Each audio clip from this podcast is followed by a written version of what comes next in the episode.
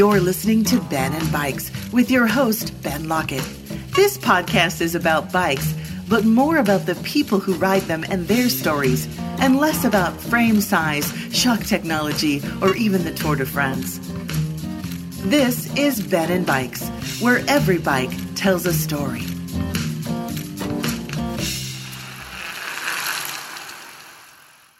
The Ben and Bikes podcast is sponsored by Health IQ. Health IQ is an insurance agency that helps health conscious people like cyclists get lower rates on their life insurance. Go to healthiq.com forward slash BAB to support this show and learn how your active lifestyle choices can reduce your life insurance premiums. There is a place where you can ride your bike that's a cross between the French Alps and Hawaii. It rarely rains, it never really gets dark. It's never cold. It's never windy. And there are no cars. You can always find friends from all over the world to ride with, or you can choose to ride by yourself. There are butterflies and sloths and mountain goats and thousand foot waterfalls, and you can even ride through a volcano. Sound too good to be true? Or maybe that I've been imbibing in too much of Colorado's finest weed? Well, it's all true, with the exception of the weed part. But I'm missing out one really important factor. All this happens on a stationary trainer, and in my case, in my basement. For many of us, a trip to the dentist is preferable to the idea of riding on a stationary trainer. Hours and hours of mind numbing spinning with nothing more than Netflix for company. And if I'm honest, for me, it's not like this was a regular occurrence, and I found myself losing most of the fitness I gained in the previous six months of spring, summer, and fall during the dark months of winter and gaining 10 pounds. Behold, Zwift, a new verb added to the Oxford English Dictionary to Zwift. For those of you who do not know what Zwift is, let me explain. Zwift enables you to ride in the virtual world that I described earlier in this introduction. Other worlds are provided with meticulously crafted depictions of downtown London and Richmond, Virginia. These worlds are presented to you via whatever screen you have access to, from an iPhone to a 4K 60 inch super high def television. You can use a standard stationary bike trainer with the addition of a power meter, but for best results, using a smart trainer, one that's connected to the web and made by companies like Wahoo and CycleOps, mean that as you ride your bike through these virtual worlds, when you are riding uphill, things get harder, and when you are riding downhill, things get mercifully easier. For context, here is my setup. I strap my specialized Roubaix to a Wahoo KICKR Snap. If I'm honest, I'd like the Wahoo KICKR, its older uh, brother, because this enables you to completely remove the rear wheel and fix it to the trainer, benefit, you can actually get out of the seat to pedal when the going gets tough. Maybe I'll upgrade next year. I use a Wahoo heart trainer and a Garmin cadence sensor. You don't need to have these, but I'm a bit of a data geek and I like to be able to see all these metrics as I ride. I use ANT+ to connect all this hardware to the web and my Zwift account. Oh, and I wear a do rag and keep a towel to hand because believe me, you are going to sweat when you use Zwift. One more thing. I connect my Zwift account with my Strava account, which shows that I have ridden 518 miles this year, mostly on Zwift. This is about 516 miles more than I rode this time last year. Oh, and I crank up the Led Zepp on my stereo as I ride. The entire Zwift experience is gamified, where, much like an adventure game, the more you ride, the more points you gain. The more points lead to higher levels. Higher levels give you access to cooler stuff, better bikes, awesome riding gear like jerseys and socks, helmets, and sunglasses. Although I choose to take my helmet off when I ride my Zwift, I always put it on when I ride outside. So, joining me today is Scott Barger uh, Zwift's co-founder and head of member experience. Uh, Scott Barger, welcome to the Bike Sound podcast. Hey Ben, how you doing? I'm doing great, Scott. Um, thank you very much for joining me today. I know you're a, you're a very busy man. My pleasure. So, what keeps you uh, you busy at Zwift? well, um, I head up the member experience team Um, so basically, always trying to infuse the lens of the community, uh, this amazing the community that's that you're a part of, that's sprouted up around Zwift um, through everything that we do. But primarily, that takes the shape and form of our outbound communications. So whether you're a new Zwifter coming on the platform and you're receiving sort of those onboarding emails to get you up and running and, and get the most out of the platform, or whether that's uh, working with marketing to promote ongoing events and things like that, right down to the actual member support team. So the people that you contact when things aren't going quite so well, or maybe you just want to write in and talk about your experiences, um, we're on the other end of that line. Excellent. Um, I can honestly say that I have not had need to reach out to Zwift for any reason because I have honestly been amazingly impressed with what you guys have built. Um, the way that you have you, it's obvious that you've spent so much time on focusing around the whole riding experience and getting it as close to the real world uh, as possible. Um, and, and, that attention to detail uh, has really made the Zwifting experience um, absolutely fantastic and something that I, I know I, I look forward to. Um, I, I, would. I'm, I'm, sure you get asked this a whole bunch uh, when you when you do these types of interviews. But can you give um, me some idea of where the Zwift idea actually came from? Sure, uh, and, and thanks for that, Ben. It's interesting. We we don't try and replicate or simulate. I think this is an important distinction, mm-hmm. sort of the outdoor experience, but we do try and bring all the really great elements that we love about riding bikes and now actually running with friends into an indoor space. Um, so this whole thing got started in 2013. Uh, I was in London um, and had known Eric Min, our CEO, and one of the other co-founders, and we were uh, looking for ideas on sort of what to do next in life. Um, and one of the other co-founders uh, had pushed him to think about cycling. Um, and Eric was a out of necessity, really, uh, with a busy family living in London, where the weather, as you know, is not so great all the time. Right. Uh, he was forced to ride indoors a lot, and he had everything. I mean, he had he had PerfPRO, he had videos, he had all this stuff, and and I was definitely the guy that liked to go out in sort of all conditions. I could not get myself past 45 minutes on an indoor trainer. Um, and so as we started exploring the idea, uh, we looked at video games and we said, why, why isn't there a better mousetrap?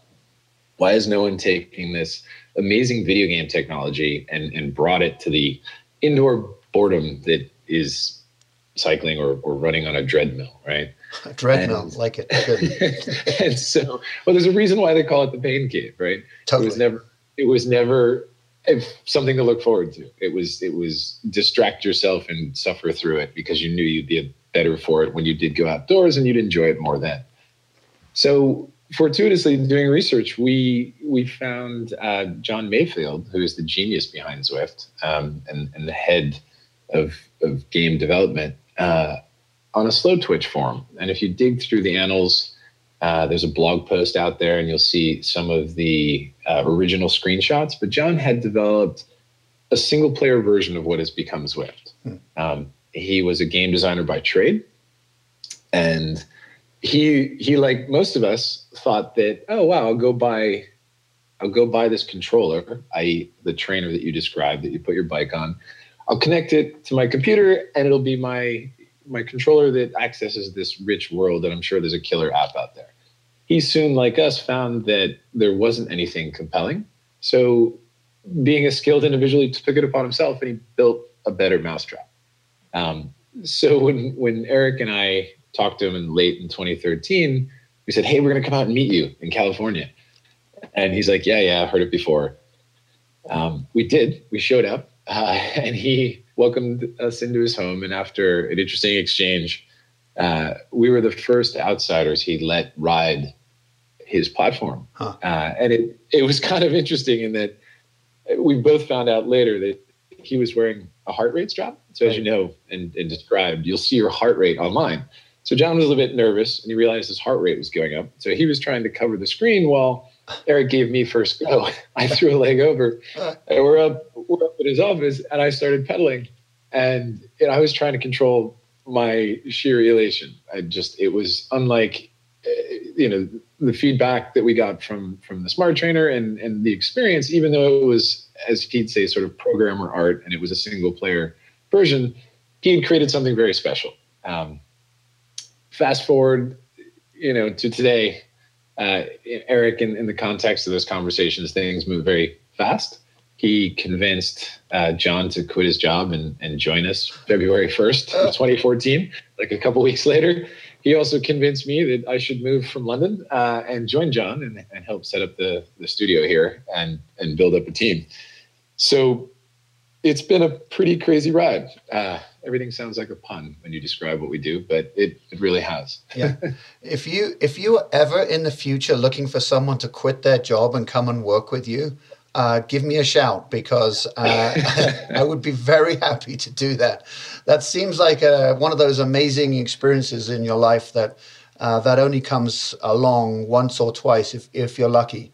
Um, it it probably took a lot of nerve to do it, but the results um, uh, you must be so happy with.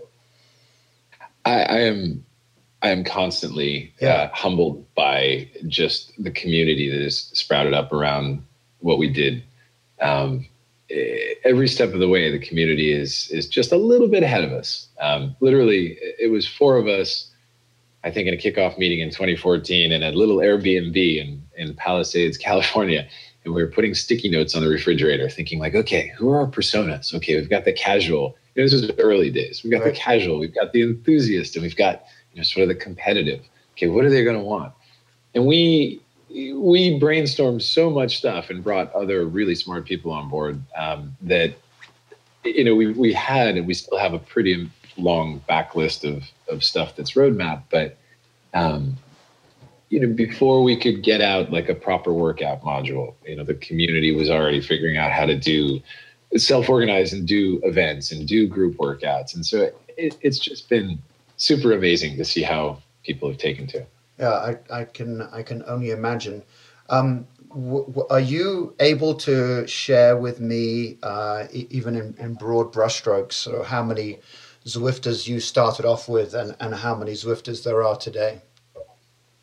Uh, we can we can talk in broad terms. Yeah. Uh, in the beginning, geez, everything about this has been. It's funny thinking back on it now. I remember when we uh, so we started we started in the beginning of 2014, January 15th. Uh, and then by September 30th, we had this bold idea that we'd do this simultaneous launch to prove to the world really what the Zwift world could be. So we, um, we were, uh, we, we split up and, and John and I were in the Rapha Cafe in, in San Francisco.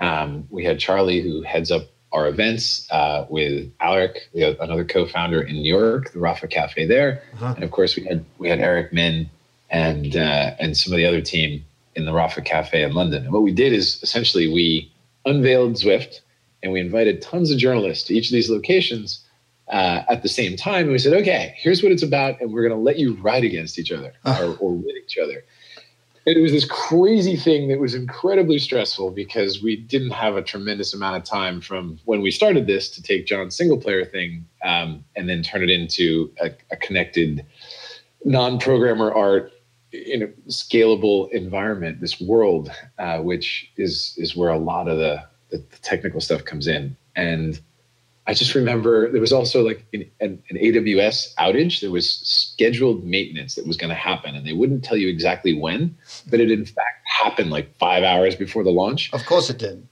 you know, and so John and I, it was it was just one of those moments where like this is going to go amazingly well, or it is just going to crush us. um, thankfully, the stars aligned, uh, and you know, it, we pulled it off. And and the thing that was amazing about that is that we did get some great coverage. Uh, and I just remember waking up the next morning and my phone would not stop vibrating because we had had a beta sign up form. And it, it was uncanny. We we had like 10,000 signups in I don't know, the span of 48 hours or something. So there was a lot of interest. Um, I mean, as you know, uh, I am. I was, as I said, I'm not. I hated indoor activity, indoor exercise, right. uh, in the sense of trying to ride or run. and this has become a game changer for me. So we're very much consumers of our own thing. We're not pushers. We're, we're drinkers of the Kool Aid. Use the analogy you like, um, and and we're as active in it as anyone. And so from those very humble initial days where we started with literally cherry picking all the people that wrote in, like, okay, what is Zwift going to work on now? And and one of our first things is it wasn't even wireless, right? It was like the CompuTrainer worked on Windows right? so it was like about all these people, where do we start with? Okay, let's start there. Uh, and you know, and it was just a, a long road to add lots of hardware support. It took, uh, I think, until February of 2015 to actually get it to work on Mac. Huh. Um, Windows offers, much like Android, which is still forthcoming, offers lots of challenges because things aren't so standardized, right? The one thing Apple did really well is like they made things easy to use. You know what your you know you know the hardware specs you're working with and, and the tolerances. There are so many different combinations of Windows PCs, so we had to figure out that that baseline and get that right first. So this is all to say that uh, you know we started super humble early days, and I remember just seeing people on the platform in the early beta was super exciting. It's like, hey, I'm riding with like ten other people. Yeah. Um, it's it's pretty trippy to go back and think about it that way in terms of where we are now, you know, I can't give you the exact number, but I can say it's it's you know just south of sort of a half million. or hundreds of thousands. Are you kidding me? That is ridiculous. I didn't think you were going to say a number that big. I thought you were going to say like fifty thousand.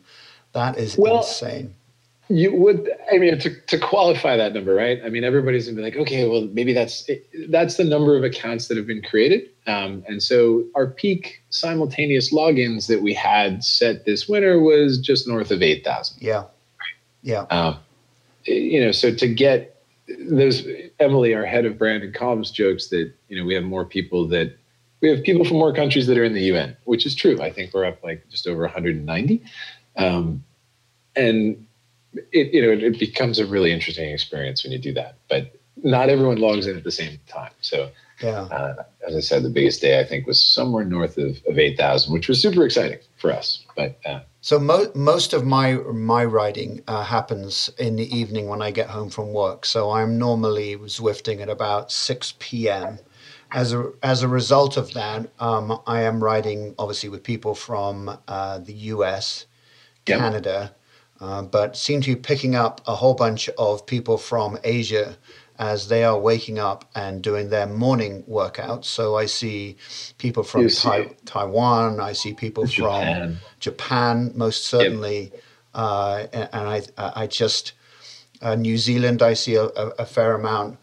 And uh, I remember um, talking to a colleague of mine whilst I was actually Zwifting, and I, I, was trying to explain the fact that I was trying to pass a guy from New Zealand as I rode up a hill uh, in this amazing world called Watopia. Uh, and, and he couldn't, he just couldn't grasp what I was talking about. So it, it is crazy, the different nationalities. And uh, another example for me, Scott, of how um, 99% of the world's population are just ordinary people like you and I who just want to get on a bike and go for a ride. Yeah. Um, what is yeah. what is your favorite way to Zwift? What do you find yourself doing most when you you get uh, so I just finished the the whole um, FTP improvement program, the four week FTP plan.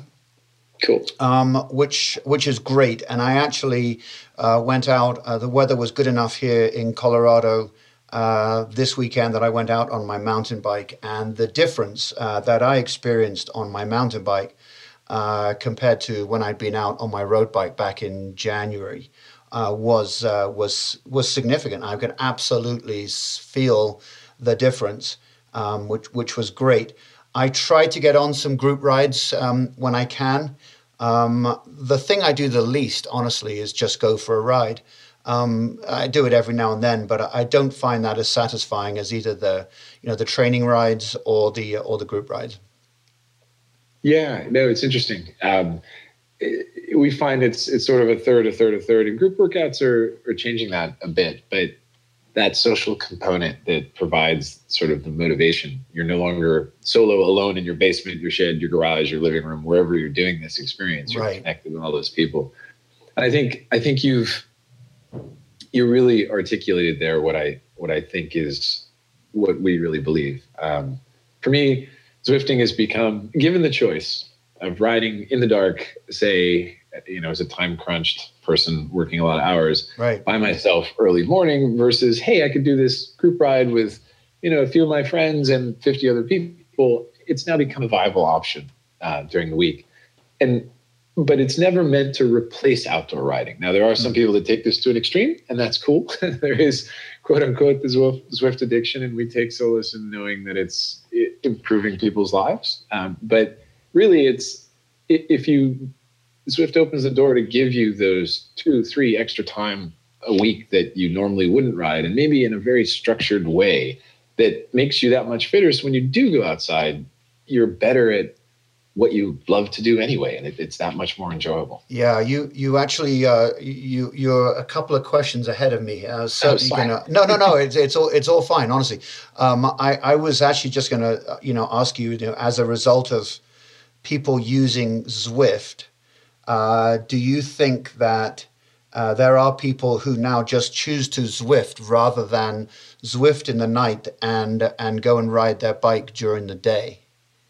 You know, it's uh, there's there's some interesting people uh, that uh, you know. I, I, had a joking conversation with Frank Garcia, who you might know in the community. He leads up um, the CVR, and he did, he's been a long supporter and active member of the community. And we were joking. This is probably a couple years ago, or maybe it was last year. We were joking. He's like, "Yeah, he rides Zwift so much uh, now." He's like, and he lives in Las Vegas. It's like I only go out when it rains now because rain is is a it's such. A, I mean, it doesn't rain much in Vegas, and I just I just found that you know so. Uh, wait, I, I just want to be clear on that. He only goes out to ride when it rains and he was probably half joking, right? But he's like, I only go out in the rain now because it, which is the opposite of of many people, right? But when you're living in Las Vegas and I maybe suppose. it's hot a lot, and you know the actual the riding conditions are probably so uh, on the opposite scale, so hot and clear and, and sunny that maybe that's true. But yeah. I found that I found that kind of funny. so I suppose that you know from a business perspective, uh, if you were, you know, just a North American company, having uh, your customers only ride during the winter could create a massive cash flow problem for you if they stop riding during the summer and and paying you to to use Zwift. But given the fact that you have this entirely global audience, that's really not a thing. Um, because when people are riding bikes here in the US during the summer, there it's the winter in New Zealand and they're riding their bikes.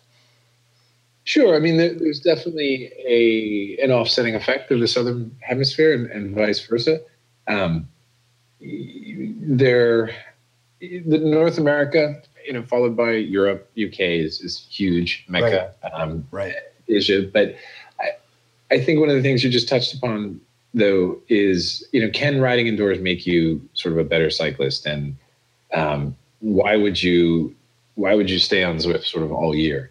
And I think it really just comes down to lifestyle and, and your goals and motivations, right? Mm-hmm. Um, there are some, you know, uh, Matt Hayman's coach Kevin Poulton is is really looking at whether or not, you know, some people say that the the efforts because they're so controlled and so sustained indoors actually are better than that. That maybe the same thing you could get outdoors. Right. Um, and so there's there is a discussion about whether or not indoor training accounts for I don't know more than riding outdoors.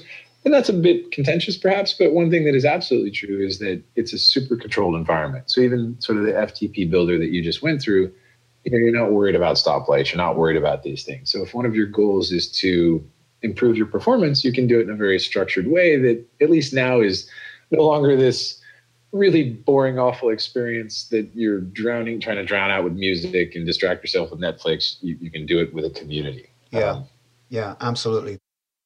Hey there, podcast listener. We'll be right back to the show, so please don't touch that dial. It's time you got a reward for sweating up that hill on your bike and we're very excited to tell you about a company called Health IQ who kindly sponsor the Ben and Bikes podcast. Health IQ's customers save between 4 and 33% on their life insurance because physically active people have a 56% lower risk of heart disease, 20% lower risk of cancer, and a 58% lower risk of diabetes compared to people who are inactive. Bottom line, you invest in a healthy lifestyle, and that investment should mean that life insurance is cheaper. See if you qualify by visiting healthiq.com forward slash BAB and take the Health IQ test. And now back to the podcast.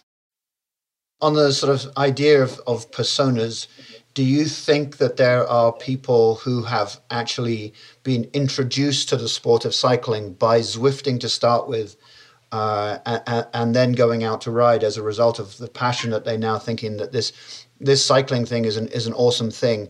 But they started it on Zwift in their basement, and then and then they go out and ride. So Zwift has introduced them to the sport of cycling.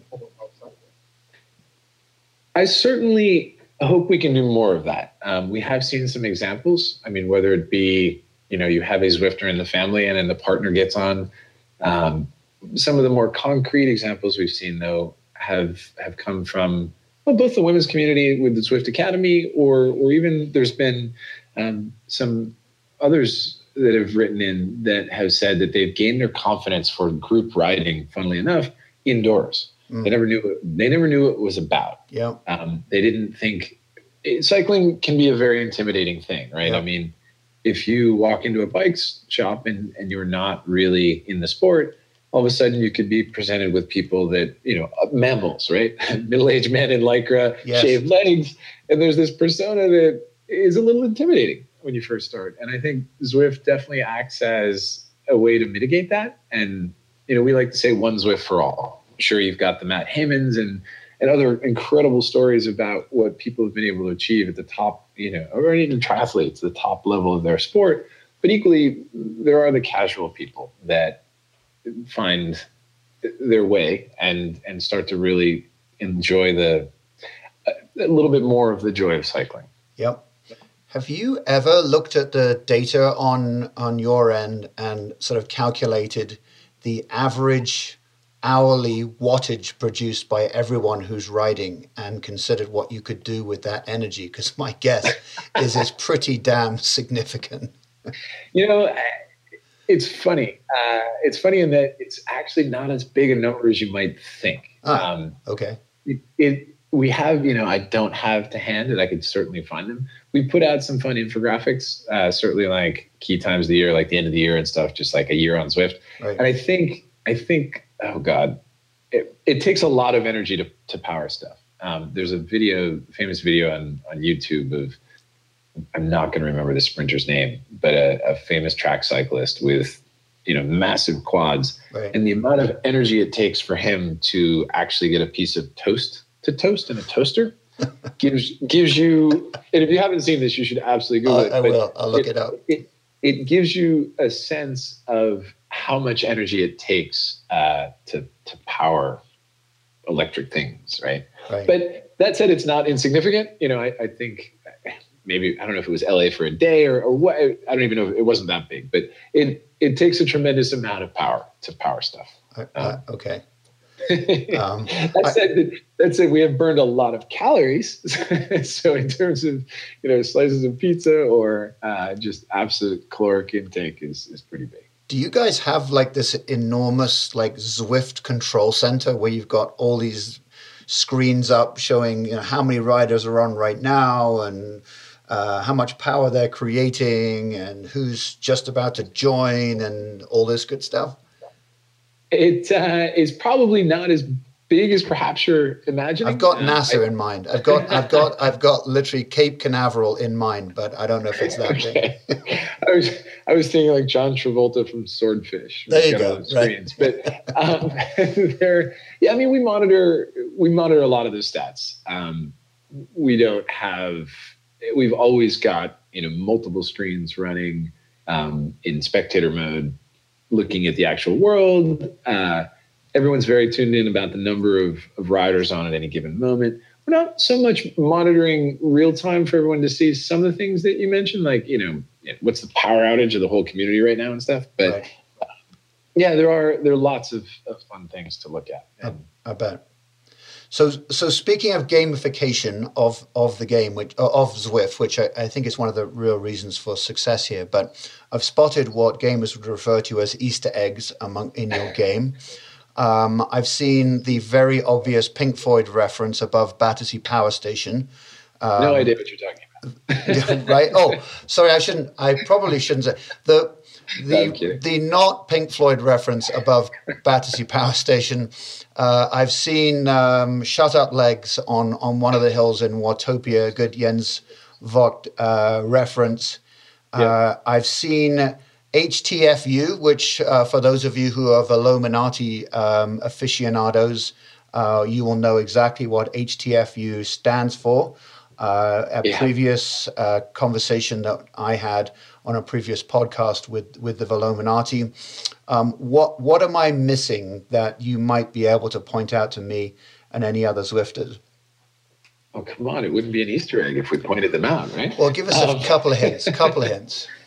Well, there's a certain bridge uh, on Watopia that you might cross, or, uh, you definitely cross. And if you cross in a certain direction, you might notice uh, a name plaque. And oh. that name plaque is a nod to a very early member of the community with a powerful story, um, Julian Washington. And if, uh, yeah, so there's, there's, okay. there's, there's some little hints here and there uh, I think Easter eggs are really fun, and I think you know as we mature, one of the things we certainly want to keep a laser focus on is is just making sure that this stays fun. Yeah. Right. It should be motivating, inspiring, but yep. equally, it's the fun. So Scott, we've we've spoken about the idea of uh, of riding and, and points meaning prizes, and prizes mean you can get more kit and different bikes. Do you have uh, any plans in the future, sort of, sort of evolve that idea of points? Absolutely. Uh, we are, you know, as you said, right now you you grind and, and for your effort you you accumulate experience points and then you reach a level and, and we give you uh, for that achievement a set of wheels or new kit or a frame. We're we're going to bring in more of the video game concept of, of in-game currency. Uh, it, it is not a nickel and dime scheme where you go buy this currency and stuff. You you earn the currency through your effort, and with that currency, instead of us just arbitrarily giving you something, um, we've got a tremendous amount of brands lined up. Uh, they're anxious to get uh, into Zwift, and what you'll be able to do is is spend that, much like other video games where you're you're outfitting your race car or something. And so I think it'll be a lot of fun. You'll you'll get to to have choice. I, I love it. Is that something we can look forward to this year or the next six months, or what's the timeline on that? It'll it'll be probably the latter. Um, we've been working on this for quite a while. Uh, there's a last couple technical hurdles, uh, but getting pretty close. We've been working hard on on developing assets. As I said, there's a quite a backlog of of brands. Um, so I think this is going to be really fun. Excellent. You know, it's interesting. I suppose it's just like a, a, a computer game or an Xbox game. Is uh, whenever I log in uh, and I start up Zwift on my on my laptop, um, and I see that it's updating, I'm sort of uh, itching to find out what it is uh, that has been updated, and and I'll say that. Uh, when I was level eight, I think I'm level 14 at this point. When I'm level eight, uh, I remember the jungle zone being added to uh, to Watopia. Um, yep. And for those of you who don't know what I'm talking about, the jungle zone is a piece of Watopia that um, looks like a jungle, has, uh, like I mentioned in my introduction, thousand foot waterfalls. Uh, that's where you'll find the uh, the sloth and a bunch of other things as well. But in order to get access to the jungle zone, you needed to be level 10. Um, yes. And I busted my ass to get to level 10 in order to take advantage of, of the jungle zone. So uh, these updates are, are very exciting and certainly one way to keep uh, the Zwifting audience engaged. Um, but I would say, uh, you know, I did reach out to some of my, my Zwifting friends uh, to ask a bunch of questions that that I could bring uh, and ask you during this uh, this interview. The number one answer uh, or question that they wanted answering related to course expansion. Probably not the first time that you have heard this, um, but um, course expansion ideas, uh, as much as you can or cannot share, around you know the expansion of the existing worlds that you have today, but also the addition of additional worlds in the in the future or additional maps. Um, what could you tell us about that? Sure. First of all, I'm glad that you are excited when you see an update drop. Um, Big time. We we hope that that's the sense we can create. You right? you have achieved that with me. If I'm an audience of one, you've achieved it. that's awesome. I mean, Zwift is that is our intent. Is that it should be this not necessarily FOMO, but it it's a world. It's a it's a world where people are constantly doing things, uh, and you drop into it, and when you're away from it, things are happening. Um, so we'll continue in that spirit.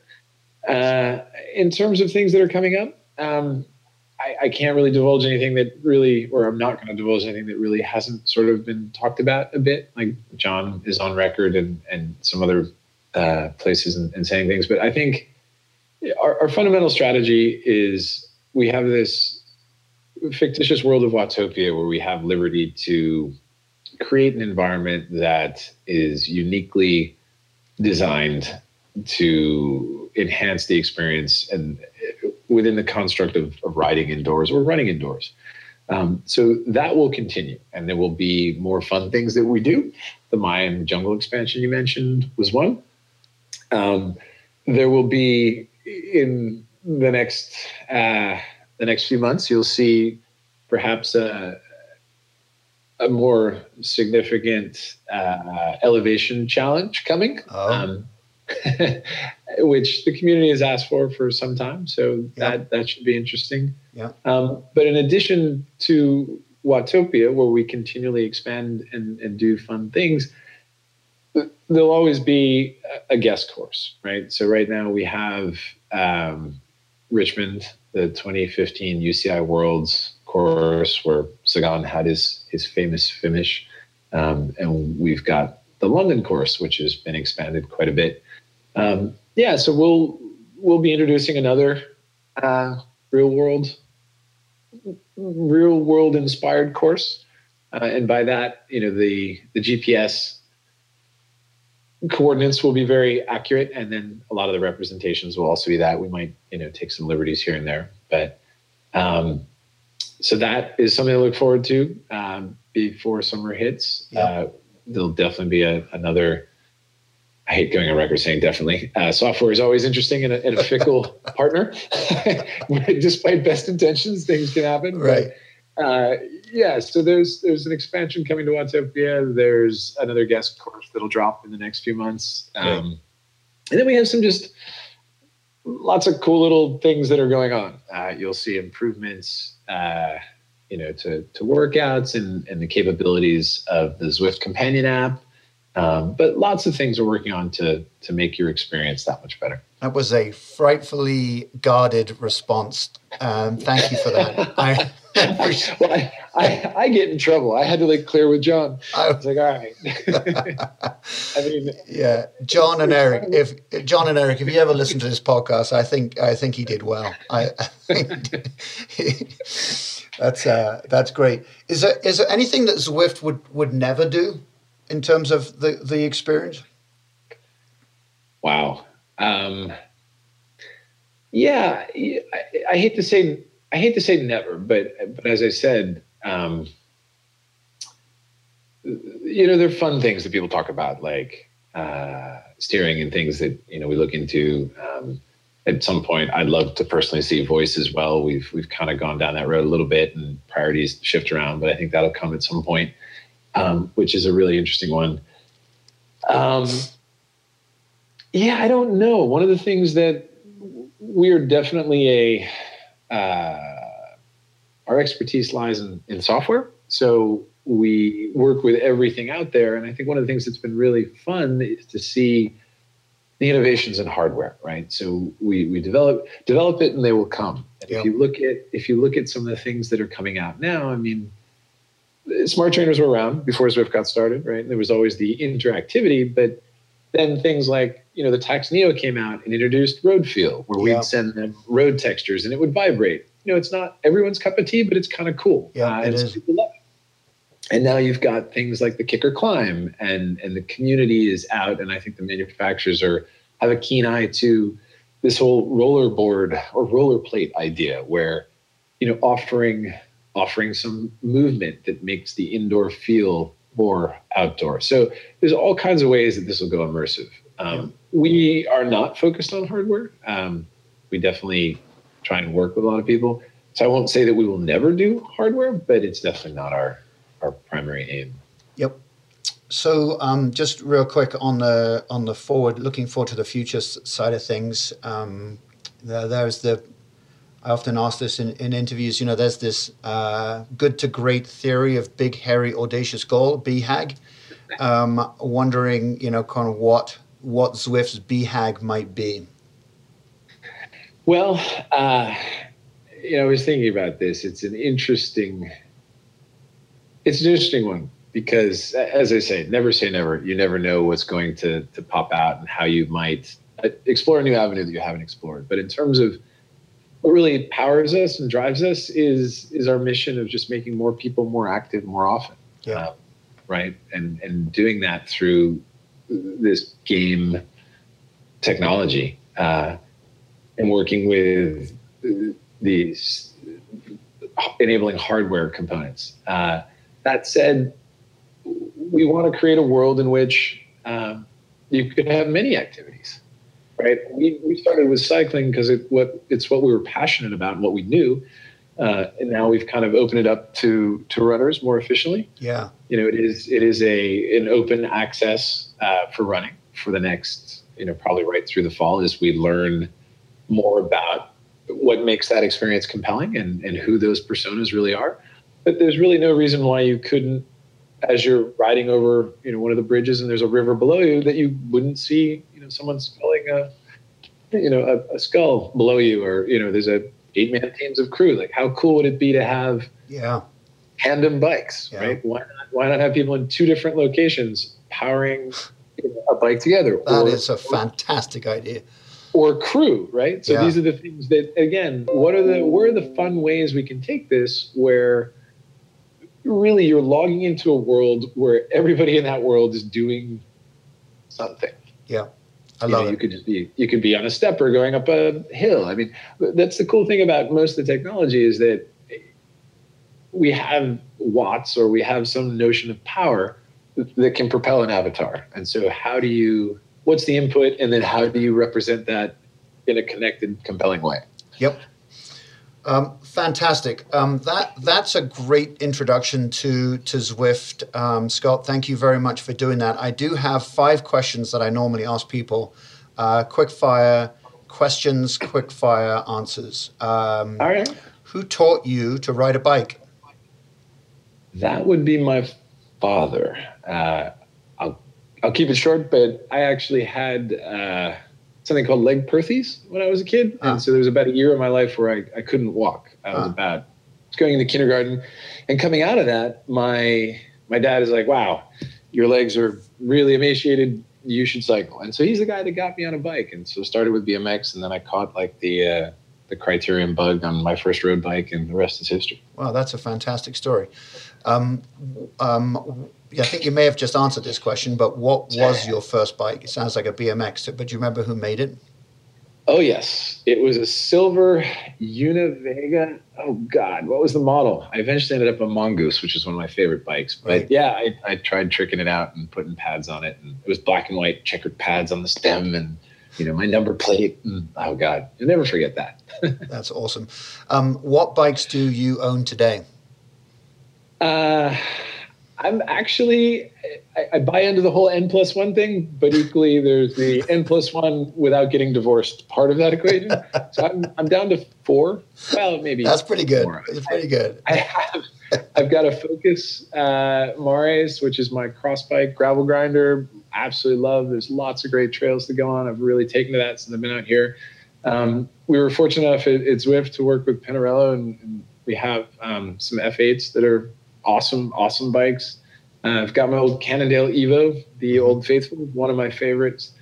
Uh, don't have a mountain bike at the moment, but then have a couple really cool commuters. One of which was my original racing bike, uh, handmade Italian bike called Zullo, uh-huh. kind of an obscure manufacturer uh, that I, when I peaked in my cycling career, was probably about 15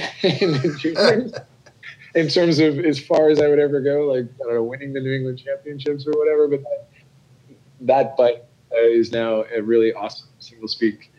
That's probably one of my favorites. Um, great. Um, how many miles did you ride last year? If I looked at your Strava account, if you have a Strava account, I of course have Strava. Uh, I it was under ten thousand, so oh. I think it was probably about seven thousand or so. Wow, that's pretty good. Good job. Yeah, not too bad. Yep. Um, and what is the best ride that you have ever been on? Oh my gosh. Uh, whew, these are really tough, but I have to say it would have to go back to the Alps. Um, one of the best rides ever, I think, was the day that we we started. Uh, we climbed with the Galibier, came down, and ended on the top of Alpe d'Huez like that. Wow!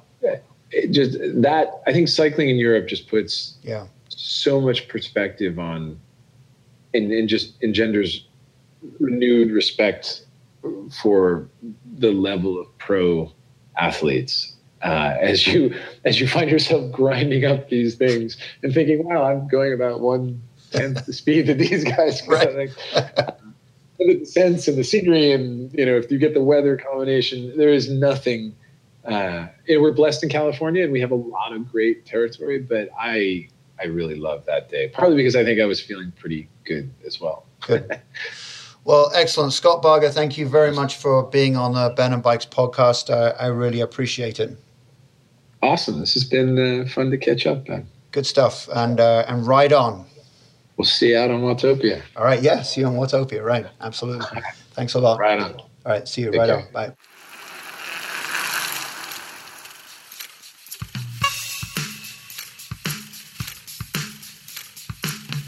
We hope you enjoyed this edition of the Ben and Bikes podcast. You'll find this and many other episodes about athletes, authors, filmmakers, and community organizers, all with a story to tell about bikes by visiting benandbikes.com. Thank you for listening. We'd sure appreciate it if you could rate and review the Ben and Bikes podcast wherever you listen. We appreciate your support and thanks for helping us connect with other bike enthusiasts. If you have a bike story to tell, email us ben at benandbikes.com.